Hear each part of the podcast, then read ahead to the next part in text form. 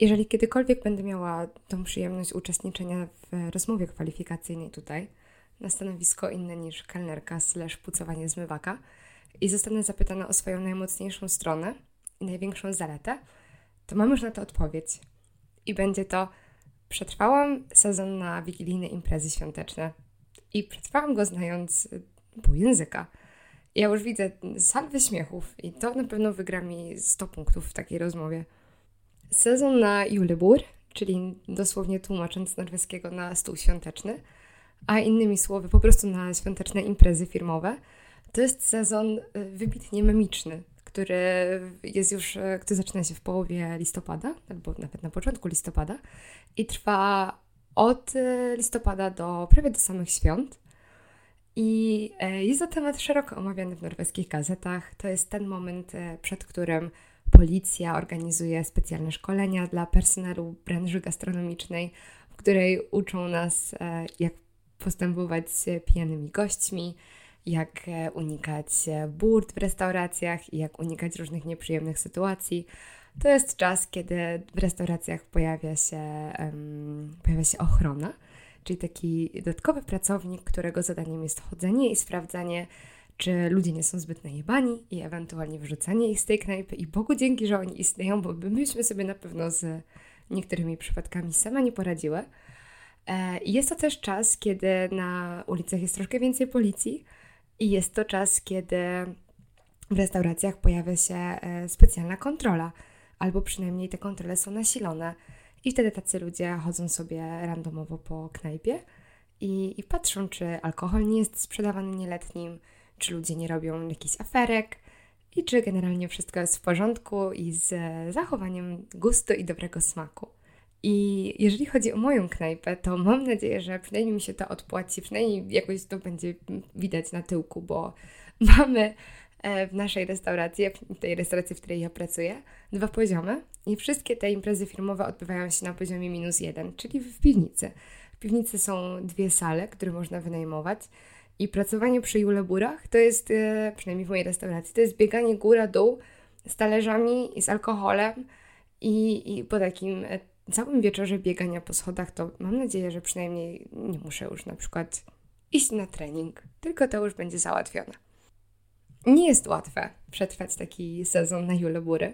Szczególnie jak się jest kelnerką, która co z tego, że odjebie 12 stron jakiegoś um, egzaminu domowego, który właśnie dostarczyłam i jestem z strasznie zadowolona. 12 e, stron jakiegoś eseju po, po norwesku o analizie dyskursu i analizie retorycznej. Skoro ja się czasem w spożywczaku nawet nie umiem dogadać, a spróbujcie się dogadać z pijanymi ludźmi o pierwszej w nocy, którym mówisz, my już panu więcej nie sprzedamy. Oni mówią, ale ja jestem absolutnie trzeźwy. Więc jak już przetrwam ten sezon, tak ostatecznie, czyli za dwa tygodnie, będzie ten, ten moment już końca, to sobie to wpiszę jako dodatkowe skille w CV, bo myślę, że to jest warte odnotowania i na pewno jest warte mm, zauważenia i docenienia przez potencjalnego przyszłego pracodawcę. I czasem naprawdę mam takie momenty, że myślę sobie, co ci ludzie wyprawiają, i czy oni muszą tak wariować? I to, że firma płaci za alkohol, to jest w ogóle, czy to jest znak, że musimy się absolutnie najebać i stracić kontakt z rzeczywistością? I myślę sobie, Boże, jaka to jest dziwna kultura picia, w ogóle to jest dziwna kultura melanżu. A no potem sobie przypominam swoją własną imprezę wigilijną, firmową w zeszłym roku. Jak dzień później przyszłam spóźniona do pracy dwie godziny. W drugim tygodniu pracy w tym biurze.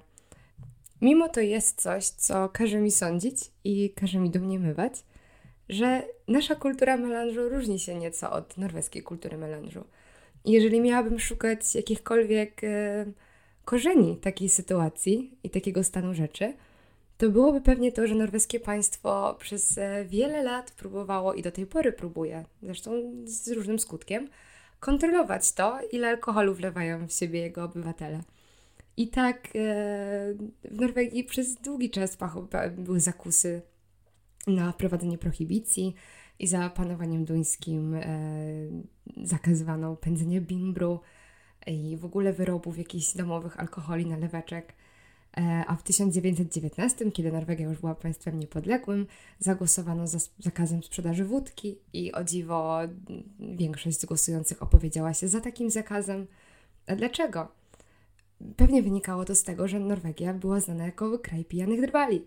Był to absolutny kraniec Europy, do którego nikt nie chciał przyjeżdżać, bo wtedy jeszcze nie jeździło się oglądać fiordy i oddychać świeżym powietrzem.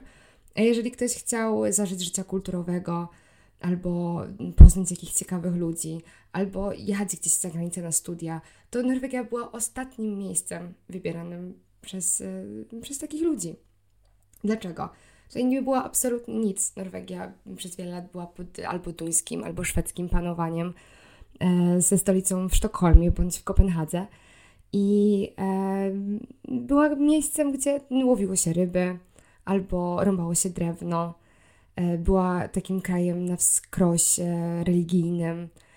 A później w latach 60. E, odkryto ropę i, i sytuacja się zmieniła. I każdemu, kto zna norweski, chociażby poziomie, na poziomie komunikatywnym, polecam serial na NRK Likeland, który właśnie opowiada o tym, jak w Stavanger w latach 60. odkryto ropę jak począwszy od Stavanger, a później z rezultatem w całym kraju, jak to małe miasto na zachodzie Norwegii, z takiego najbardziej biednego, jakie można sobie wyobrazić, najbardziej konserwatywnego i religijnego, stało się stolicą norweskiego przemysłu naftowego i jak Norwegia, i jak Norwegia za pomocą mądrych politycznych decyzji e, stała się jednym z najbogatszych krajów świata i krajem dobrobytu.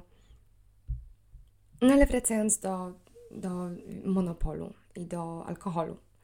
E, Norwegia dalej ma zakusy na to, żeby kontrolować swoich obywateli. I co prawda ten zakaz e, sprzedaży wódki zniesiono 3 lata po jego wprowadzeniu, czyli gdzieś tam w okolicach roku 1922. Ale do tej pory sprzedaż e, alkoholu, szczególnie wysokoprocentowego, jest w Norwegii mocno kontrolowana. Monopol należy do państwa. Mocny alkohol można kupić tylko w specjalnych sklepach, które nazywają się Win Monopole i tylko w wyznaczonych godzinach to znaczy w tygodniu do godziny 20, w sobotę do godziny 18, w niedzielę alkohol kupimy już tylko w restauracjach. Zresztą po tych wyznaczonych godzinach pozostają nam już tylko bary i restauracje. A alkohol niskoprocentowy, piwka i słabe winka dostaniemy owszem w każdym supermarkecie, ale w, takich samych, w takim samym przedziale czasowym. Czyli w sobotę po godzinie 18 nie wyjdziemy sobie już kupić piwo do filmu na wieczór, bo po prostu nikt nam go nie sprzeda i kasa nawet nie przepuści takiej puszki z piwem, zostanie zablokowana. Czyli wyobraźcie sobie taką sytuację. Y, środek imprezy i nagle kończy się alkohol i w Krakowie wychodzi się na Grodzką do kocyka i kupuje się litry mm, krupniku za 22 zł. A co się robi tutaj? No tutaj się albo wchodzi na Facebooka i na takie specjalne tajne grupy i się pisze Dzień dobry, jesteśmy w tym i w tym miejscu w Kristiansand, w Oslo, w jakimkolwiek innym mieście, czy ktoś jest w stanie nam coś dostarczyć? Ewentualnie dzwoni się na specjalny tajny numer, po specjalną tajną taksówkę alkoholową e, i są ludzie, którzy prowadzą taki nielegalny biznes. Ja z tego osobiście nie korzystałam, ale słyszałam, że to istnieje. I wtedy można się umówić i, i przyjeżdża taka taksóweczka i dba o to, żeby impreza nie umarła w połowie. Chociaż norweskie imprezy raczej nie umierają w połowie, dlatego że one mają bardzo silny trójpodział. I tutaj e, każde wyjście, mam wrażenie, jest sprowadzone do pewnego rodzaju rytuału, który my znamy z autopsji, bo przecież każdy melanż ma before, e, melanż właściwy i after. Ale tutaj e, ten rytuał jest wyjątkowo mocno zaznaczony – i nie zdarzyło mi się chyba jeszcze wyjść e, w innej, w innej jakby sekwencji czasowej niż e, rozpoczynając od worsz lub pre-party, gdzieś e, u kogoś na mieszkaniu. Później o 23, 24 jest wielkie wyjście na, miejsce, na miasto, które wcześniej świeci pustkami, bo tutaj raczej nie zaczyna się imprez na mieście i zwalam to głównie na wielkie ceny alkoholu, szczególnie w knajpach, chociaż w Christiansand panuje, panowała, panuje może nadal, wojna alkoholowa, czyli knajpy, których jest tutaj dużo za dużo w stosunku do mieszkańców, bo jest to miasto kurortowe, które jest w lecie zalane turystami, ale w zimie nie jest aż takim popularnym kierunkiem, no bo w zimie wybiera się raczej miejsca, w których jest śnieg. No a w Christiansand to w zimie raczej pada deszcz. To jest e, południowe wybrzeże, więc e, nie jest to najciekawszy kierunek zimowych wojaży. E, I trzeba jakoś turystów i, i tych nielicznych turystów i mieszkańców czymś do siebie przyciągnąć. Więc e, knajpy w Christiansand prowadzą wojnę alkoholową, obniżając e, regularnie ceny piwa I w tym momencie doszliśmy do tego, że niektóre, niektóre puby mają piwo po 45 koron, co jest wręcz nie do pomyślenia. To są naprawdę niskie ceny, to jest jakieś 20 zł za, za kufel. E, no a knajpy szanujące się, które nie chcą uczestniczyć e, w takich wojażach i które nie chcą e, przyciągać studentów, które liczą na trochę inną klientelię, zostawiają sobie ceny piwa w takich normalnych granicach, czyli jakieś 90-100 koron za, za kufel, czyli jakieś niecałe 50 zł. Samo wyjście na miasto w niektórych miejscach Norwegii to nie jest łatwa sztuka ponieważ e, tak samo jak regulowane, jest, e, regulowane są miejsca sprzedaży alkoholu w zależności od e, ilości procentów w danym trunku, tak samo regulowany jest wiek, w którym można dany trunek zakupić.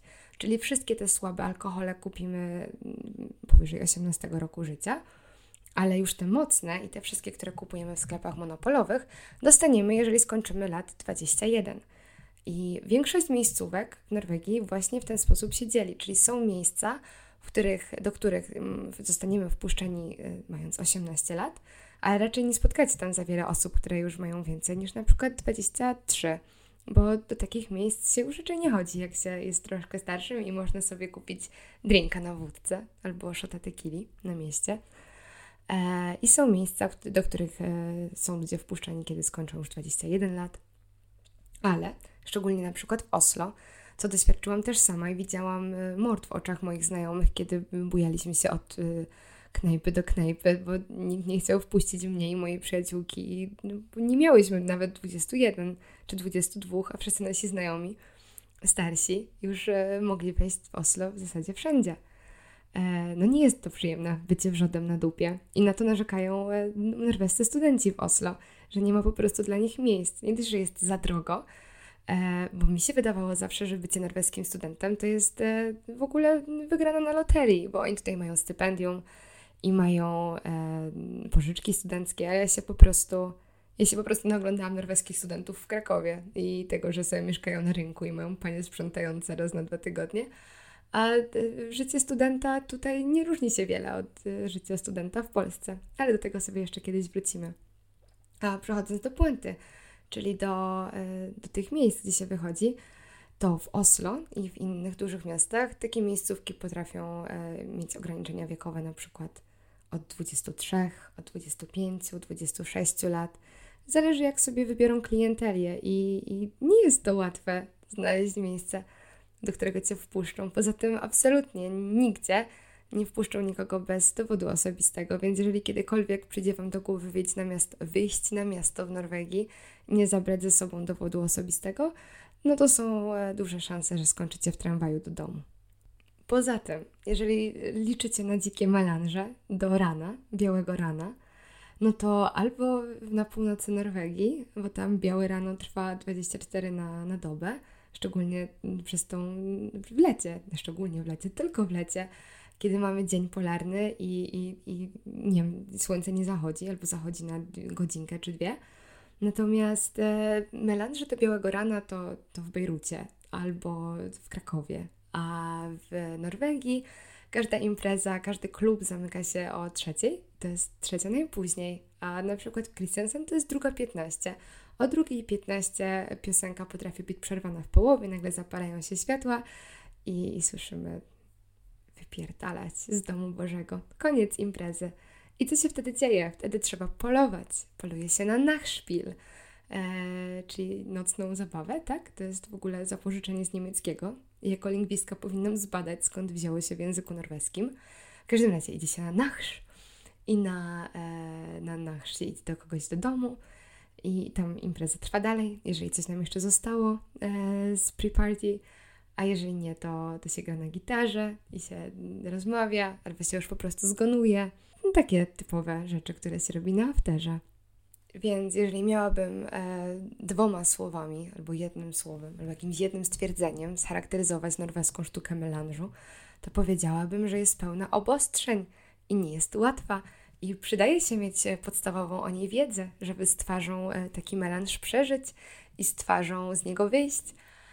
No i warto mieć na uwadze, że mimo tego, że norweskie państwo bardzo pilnuje tego, żeby jego obywatele nie pili zbyt dużo, żeby nie wrócili do poziomu pijanych drwali, to chyba nie do końca mi się to udaje, bo jeżeli Norwegowie wychodzą, to jest oczywiście generalizacja, których ja się miałam starać unikać, ale naprawdę wynika to z mojego doświadczenia, że jeżeli Norwegowie wychodzą na melanż, to oni się po prostu idą najewać. I to tak na amen. I to tak do zezgonowania. I ja na przykład nie wyobrażam sobie wyjść na koncert, na który kupuję bilet i na który czekałam bardzo długo, i przyjść ten koncert już taka dobrze wprawiona i później go nie pamiętać. A tutaj to jest całkowicie normalne. I dobrze, że na ostatnim koncercie byłam z koleżanką z pracy, która ma jaja w przeciwieństwie do mnie, bo y, kiedy nam koleżanka stojąca obok nas wsadziła po prostu palce prawie że do oka, była w takim stanie, to, to koleżanka z pracy poszła po prostu po ochroniarzy i powiedziała, ta pani y, nie powinna się tutaj znajdować, psuje nam koncert i ochrona ją wyprowadziła. Także przynajmniej tyle. No i dba się tutaj o młodzież, bo obiecałam, że powiem Wam, co to są nocne kruki. A nocne kruki to jest, e, jak czytamy zresztą na ich stronie internetowej, taka e, wolontaryjna organizacja, w której można brać, e, w której, do której może dołączyć każdy, niezależnie od e, pochodzenia, wyznania, języka. Każdy jest mile widziany. I e, członkowie tej organizacji patrolują sobie ulice E, w piątkowe i sobotnie wieczory, chociaż w Christiansand powinny to być wieczory czwartkowe i sobotnie, bo w piątek tutaj raczej się odpoczywa. Studenci wychodzą w czwartek, a cała reszta wychodzi w soboty. Natomiast e, e, nocne kruki na Terawene noszą odblaskowe kamizelki z logo swojej organizacji i chodzą i sprawdzają, czy nie kręcą się jakieś aferki, czy nikt się nie chce na ulicy bić, albo czy jakieś dziewczyny nie staczają się zbytnio i nie są jakimś łatwym celem dla y, mężczyzn o niecnych zamiarach y, i zupełnie nie wtrącają się bez, bez przyczyny. Odwalają, y, tak się przynajmniej wydaje, kawał dobrej roboty i funkcjonują, wydaje się, w większości norweskich miast i miasteczek. A jeżeli pojawiają się przed naszą restauracją, to zawsze wychodzimy i pytamy ich o kawę albo herbatę, albo o, o kubek wody czy nie mają ochoty, bo przecież poświęcają swój czas, żeby dbać o, o bezpieczeństwo norweskiej młodzieży e, w czasie gorączki sobotniej nocy.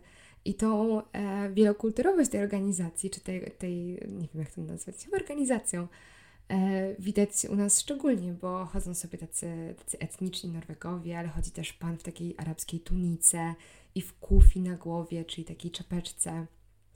Na pewno kojarzycie e, i z taką długą brodą, e, jak prawdziwy iman z meczetu. I, i chodzą i, i, i sprawdzają i, i, dbają o to, żeby, żeby wszyscy bawili się bezpiecznie. Taka sytuacja rodem z, z zasady ufaj i kontroluj. A mówiąc o kontrolowaniu, e, przypomniała, mi się, przypomniała mi się historia, bo wiecie, jakby te sklepy monopolowe, w których można kupić alkohol wiele, wiele, wysokoprocentowy, funkcjonują w zasadzie w każdej miejscowości, ale niektóre miejscowości w Norwegii są po prostu bardzo małe. A im dalej na północ, tym są mniejsze, im bardziej od siebie oddalone. I w takiej miejscowości, która ma 200-300 mieszkańców, taki sklep nie jest po prostu otwierany, bo ekonomicznie się to nie opłaca. I wtedy można alkohol zamówić sobie z takiego win monopole z dostawą do domu albo z dostawą na pocztę. Ale wyobraźcie sobie w państwie opiekuńczym, że zamawiacie sobie na przykład raz w tygodniu paczkę z winem i później do waszych drzwi puka jakiś urzędnik państwowy z zapytaniem: Dzień dobry, bo tutaj zauważyliśmy albo y, dano nam znać z poczty, że Państwo otrzymują przesyłki z win Monopole stosunkowo często i chcielibyśmy się zapytać, czy tutaj nie występuje jakiś problem alkoholowy. I czy taka sytuacja miała kiedykolwiek miejsce naprawdę? Nie wiem, bo tego nie słyszałam na własne uszy. Ale wydaje mi się, że w państwie opiekuńczym, jakim jest Norwegia, nie byłoby to zupełnie dziwne. A czy jest to dobre, czy nie, to, to, jest, to już jest e, materiał na dyskusje e, społeczno-polityczne, ale na szczęście to jest podcast i nie ma tutaj miejsca na dyskusję, więc nie ma szans, że się z kimś na to pokłócę. A jak sobie radzić z tymi horrendalnymi cenami alkoholu? Bo to, że w knajpie piwo i wszystko inne jest drogie, to jedno, ale w supermarketach i w win monopolach e, nie ma wcale różnicy. To naprawdę trzeba wydać którąś koronę, żeby sobie cokolwiek zakupić i jak sobie z tym radzą Norwegowie.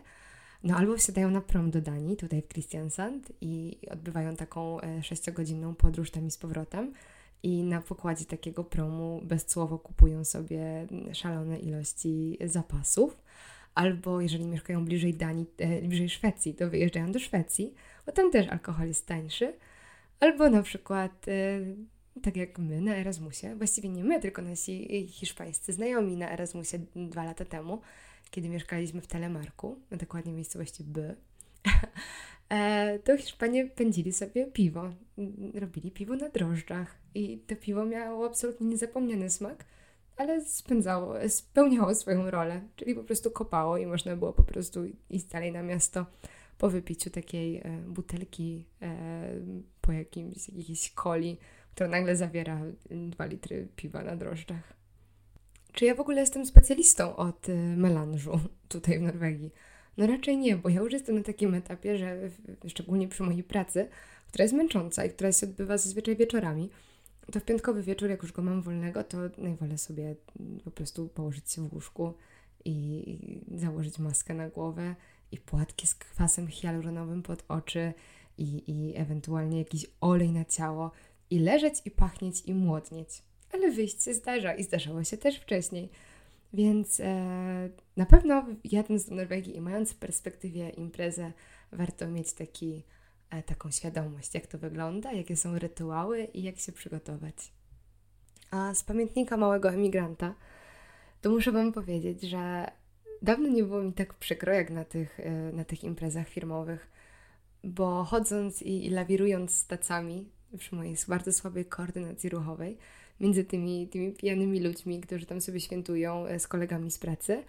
I oglądając ludzi, którzy się wszyscy nawzajem znają i którzy teraz e, mają swój wieczór, żeby świętować i żeby się dobrze bawić, to to są właśnie takie momenty, kiedy, kiedy się czuje człowiek samotny, bo wie, że jest daleko od domu, wie, że jeszcze rok temu sam był na takiej imprezie, a teraz e, no, jest jakaś siatka znajomych i tak dalej, ale to są te momenty, kiedy czujesz, że zostałeś wyrwany, e, oderwany od korzeni i oderwany od tego, co znane i bezpieczne. I czasem jest po prostu smutno, gdzieś tam sobie myślę, Boże, a jakbym tak po prostu wróciła i zatrudniła się z powrotem w jakimś korpo i poszła na taki Christmas party. Ale na wszystko jest czas. I, I przecież jeszcze rok temu właśnie sama miałam przyjemność w tym uczestniczyć. Kiedyś też jeszcze będę miała przyjemność w tym uczestniczyć, a teraz jest czas na noszenie noszenie tac z szotami i z winem. E, kto wie, co będzie za rok i kto wie, na jakiej imprezie wigilijnej wyląduje za rok. Bo jeżeli coś w tym roku mnie jakoś olśniło albo jakoś dotknęło, to to jest właśnie to, że kiedy patrzę wstecz i myślę sobie, jejku, gdybym rok temu wiedziała, że będę w tym momencie swojego życia, albo będę robić to, to i to dokładnie rok później, no to nie byłabym w stanie chyba uwierzyć. I to jest super w ogóle w życiu, że nie jesteśmy nigdy w stanie przewidzieć dokładnie, ani zaplanować tego, co będziemy robić. I gdyby mi ktoś w grudniu zeszłego roku powiedział, że dokładnie za rok będę, będę już w Norwegii, będę studiować i będę już nawet e, po oddaniu pierwszego egzaminu i, i z perspektywą drugiego i z perspektywą szybkiego przyjazdu na święta do domu, i, i, i że w ciągu roku odbędę e, kilkanaście podróży i że poznam takich i takich ludzi, a tacy i tacy ludzie gdzieś się zwiną po drodze, to nie uwierzyłabym. I to jest super. I to jest ten moment, kiedy sobie myślę, co się wydarzy w następnym roku, a on zaczyna się już niedługo. I strasznie mnie ta myśl ekscytuje. I, I może to jest banał z tymi nowymi początkami z tym, że nowy rok zaczyna się już niedługo i nowy rok, nowa ja, ale e, nieważne w którym momencie zaczynamy sobie odliczać ten nowy rok, po prostu pomyślcie sobie, gdzie byliście dokładnie rok temu i czy bylibyście w stanie przewidzieć wszystko to, co Was spotkało w ciągu roku. I pomyślcie sobie, co Was jeszcze może spotkać w ciągu następnego roku. Jakie to jest fascynujące, że my nie wiemy. Jak bardzo nie jesteśmy w stanie tego przewidzieć. I jak bardzo czasem chcielibyśmy, żeby powtarzały się pewne wzory, a spotyka nas to zupełnie nowego. I to jest super. I naprawdę nie mogę się doczekać. I z tą, z tą myślą Was zostawiam. Pozdrawiam z zimnego i, i wietrznego i, i mokrego Christiansand i do usłyszenia.